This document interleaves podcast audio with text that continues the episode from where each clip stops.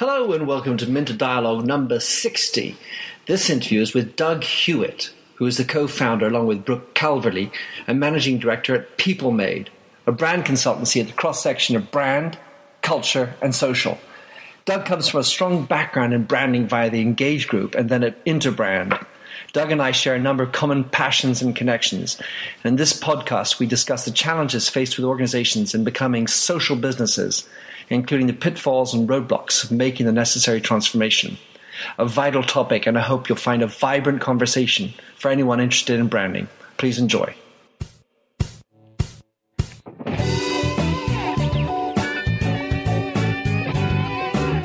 Welcome to the Minter Dialogue Internet Show, where we discuss brand marketing with a focus on all things digital.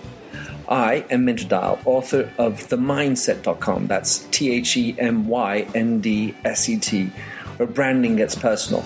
You'll find the show notes on the blog for the upcoming interview. Let's cut to quick. Enjoy the show.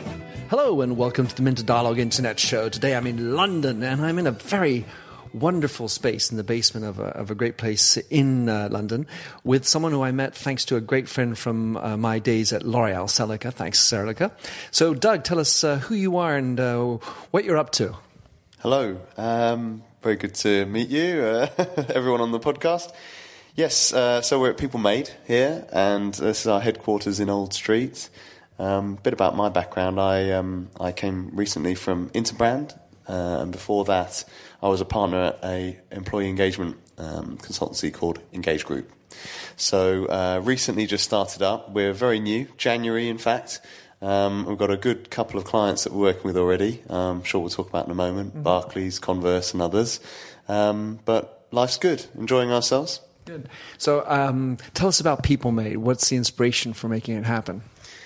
Okay, well, you're going to have to stop me here because I might go on a bit. Um, it was born out of actually, um, as are most things I think which are creative, a frustration. And Brook and I, Brook's uh, my kind of business partner, who's also a co founder here at People Made, the frustration from our side was, you know, being in a career, I think, in branding where there's far too much said and far too many promises made to consumers, but also to employees. And we found that a lot of this was both on the internal side of things within businesses mm-hmm. and this massive change in the way that people are starting to kind of, you know, operate and their expectations of what a business is like, but also externally in terms of customers. So their expectations of brands and service and actually what good looked like. And we shared that frustration. And I think for us, the brand is what the brand does. So we set up People Made with a very clear mission, and that is to create more open, more authentic brands, mm-hmm.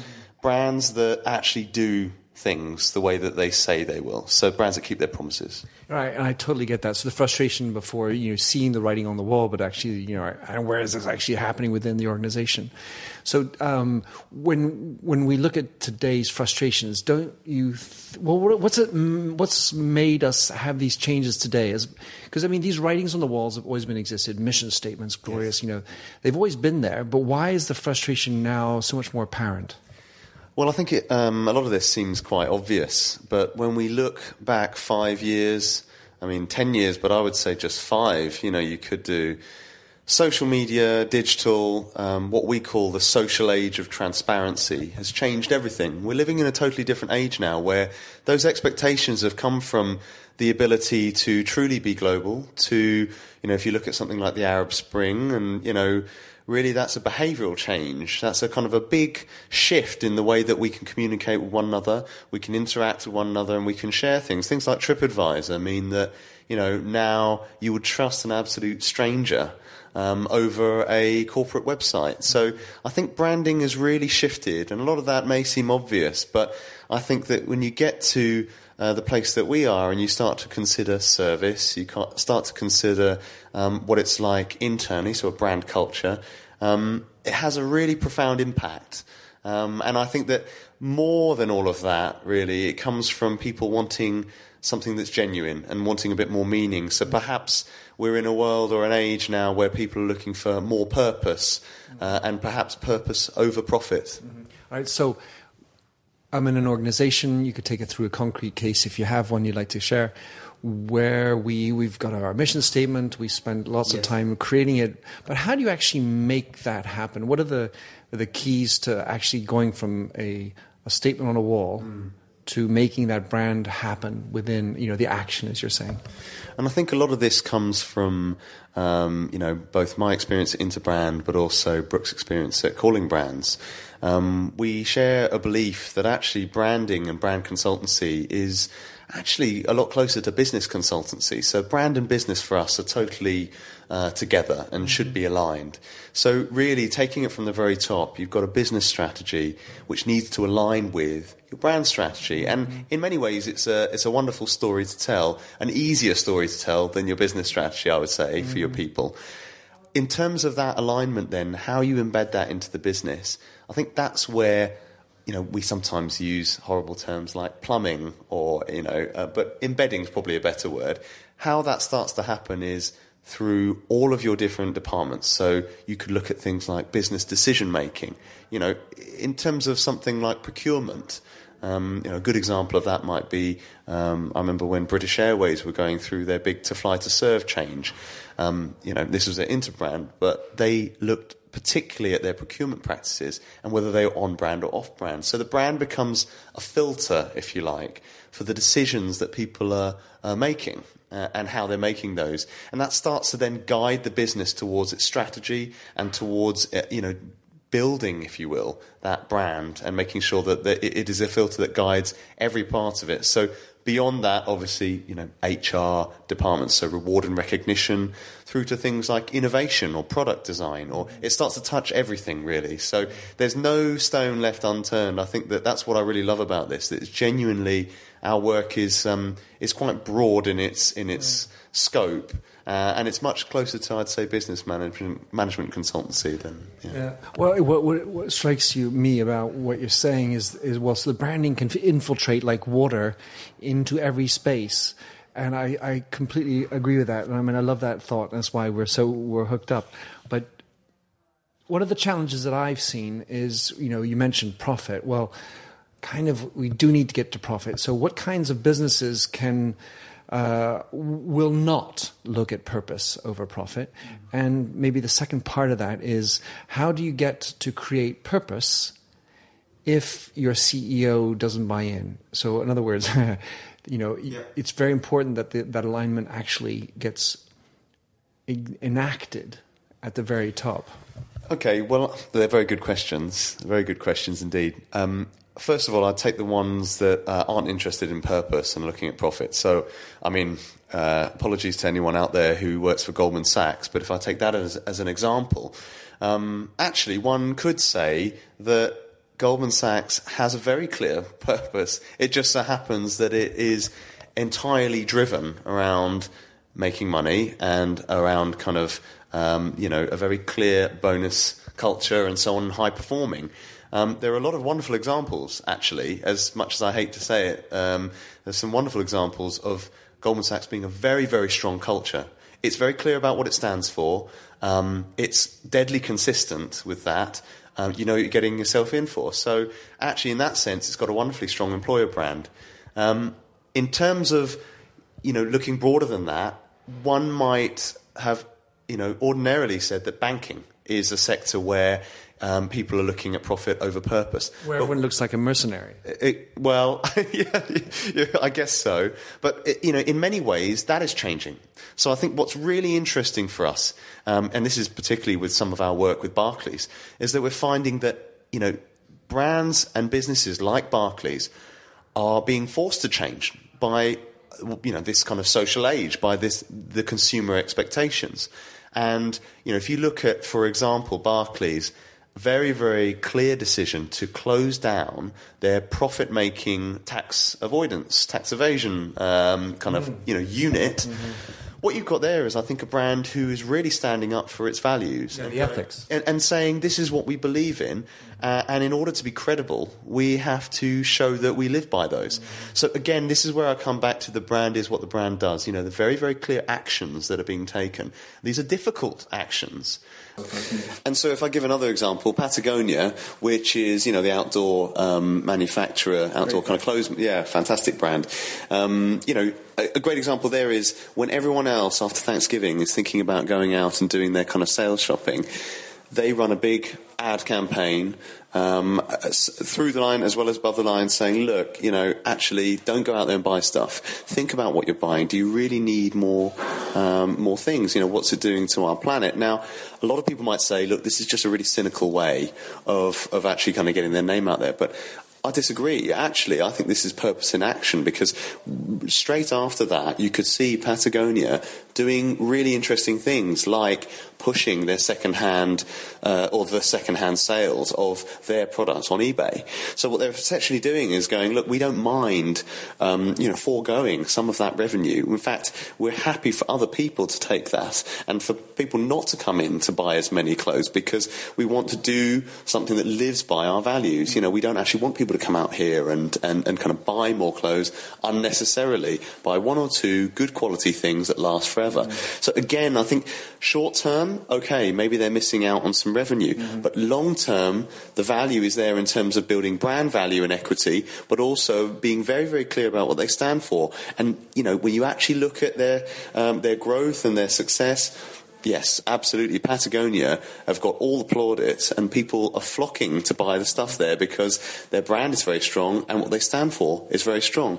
All right, so going back to the other question which I'd thrown in the mix before, which is yeah. the CEO story.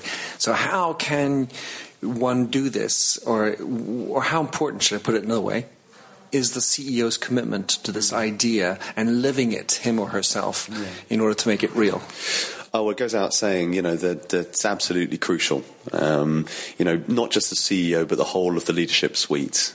Um, you know, role modeling, living by example. Um, you know, a lot of, uh, as I'm sure you're well aware, the storytelling type of culture that uh, you know people are, are, kind of embedding into business now. It's all crucial, um, but actually, it, it's more than that. For me, it's kind of leaders at every level because what you're really looking at is a, a, a kind of an end of the top-down hierarchical way of engaging people, and really uh, the beginnings of a much more socially orientated, um, almost an external becoming internal now. People thinking about viral change, um, leaders at every level being about people who are advocates, who believe very, very strongly, but also can influence others. Um, so, you know, it's a much more natural, it's, it's a longer process, but it's much more organic, it's much more natural, it's So, in many ways, what we're seeing externally in, in the kind of consumer environment, even in the political environment, um, when I mentioned the Arab Spring, you know, we're seeing that start to translate into the way that people are, or the way that businesses are starting to work internally. One of the things that I like to see is the ability for the people in the organization to push back when the the, the near termness starts creeping back in mm, mm. because there's always that pressure you got to get results yes and oh well you know be, let's cut a corner and and just so on the one hand is uh, you know how do you facilitate that kind of a culture where everyone participates in so it's not just the boss says so and then B, the other thought is, well, as an external consultant, as you and I are, how can we help push back to a CEO and at them when when the short term philosophy starts creeping back yes. in? How do we push back? Yeah, good question. Um, well, I think in terms of the first thing, how you know, the assumption I think that you have to get everyone on board. Um, a little bit controversial, perhaps, but I would say that isn't always the case that you need to start by thinking about everybody. Sometimes you just need to start, uh, you know, thinking about the ones who are high influencers and highly engaged already, and building from that core. So rather than actually looking at people by hierarchy, I'd say it's really interesting to start to look at your audience by attitude. You know, there may be some people who are detractors, very influential, but very negative. Mm-hmm. Um, they may be the people that you focus on first to make sure that you involve them and you engage them.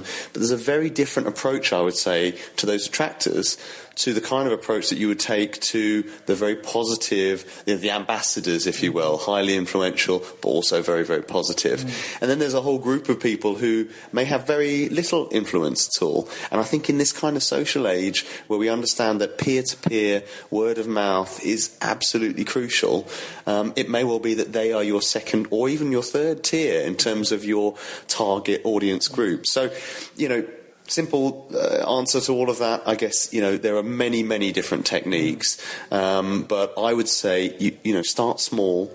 Uh, and in terms of leadership and in trying to get everybody on side, role modeling, living the behaviors, but then almost making sure that it is part of your reward and recognition scheme. You know, far too many businesses I've seen, um, you know, that I've either worked with or come across expect a brand and expect a culture to happen just by having posters up, just by a leader getting up and doing a speech.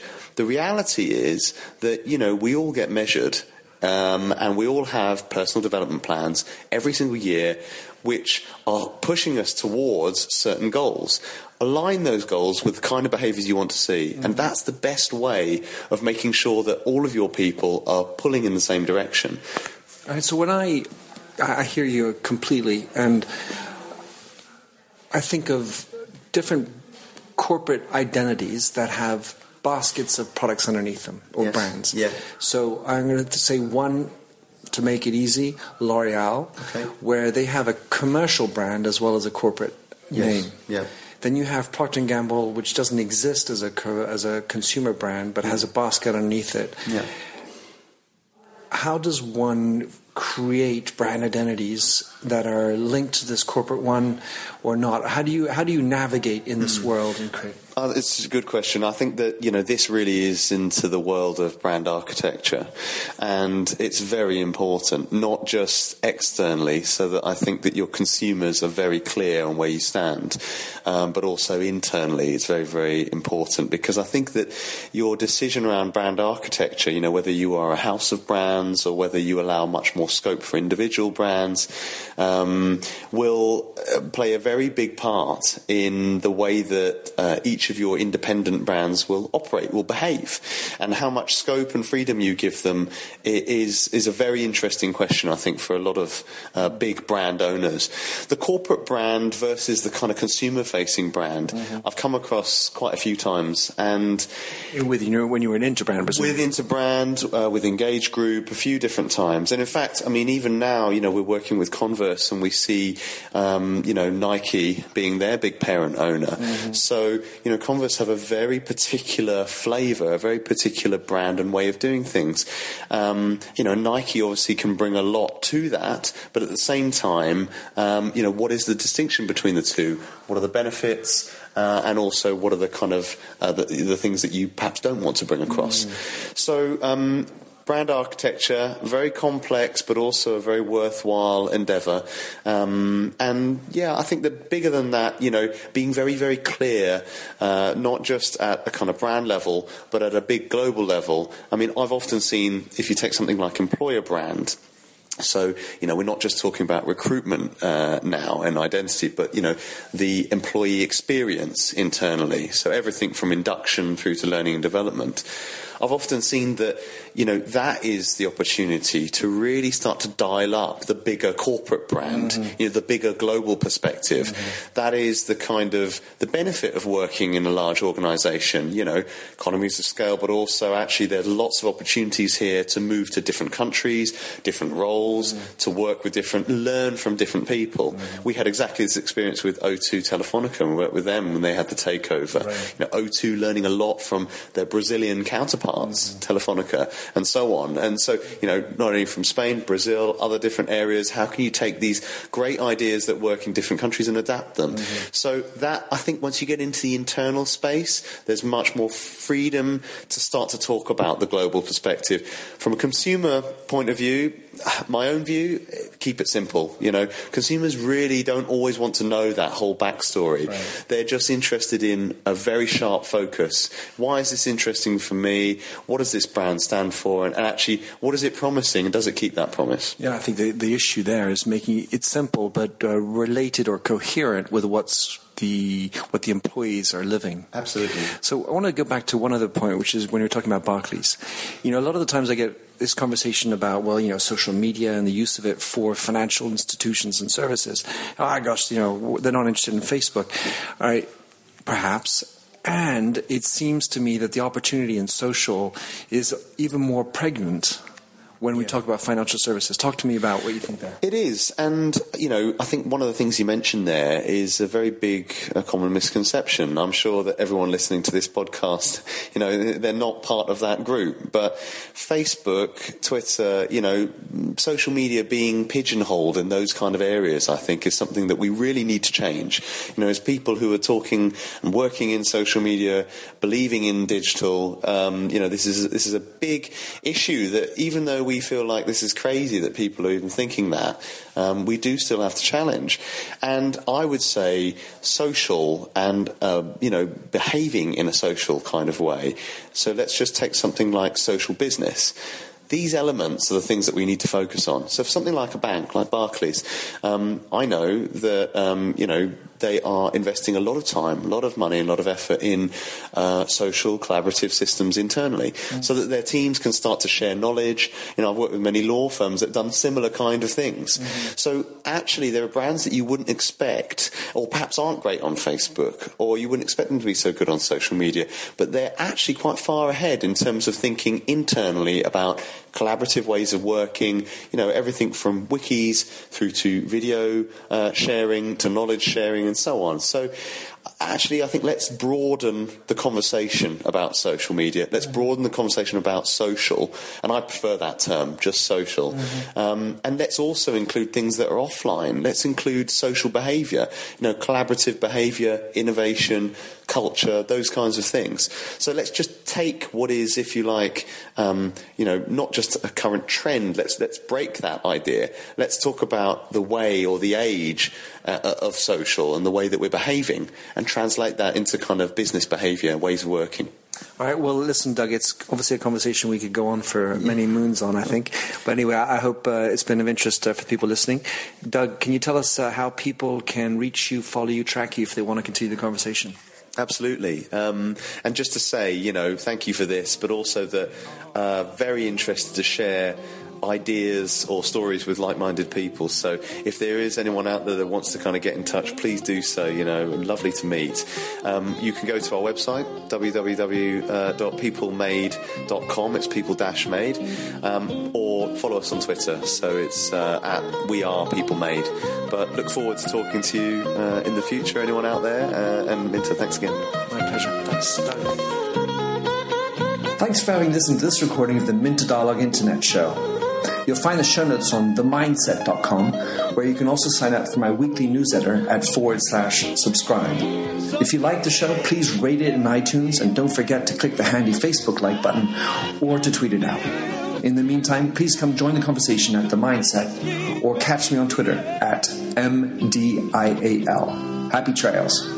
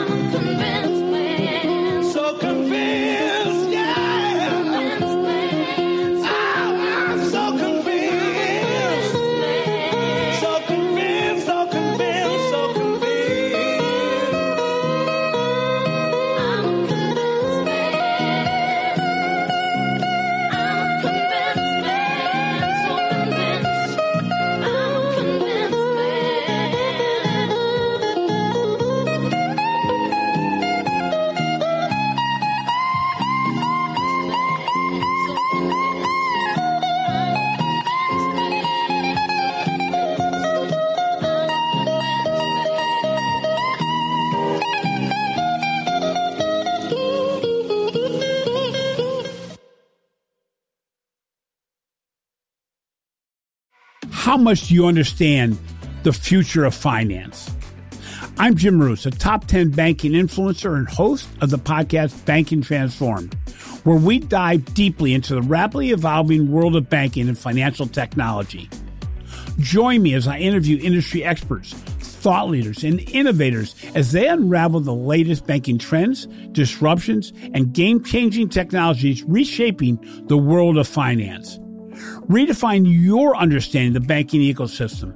Subscribe now to Banking Transformed, available wherever you get your podcast and now available on YouTube.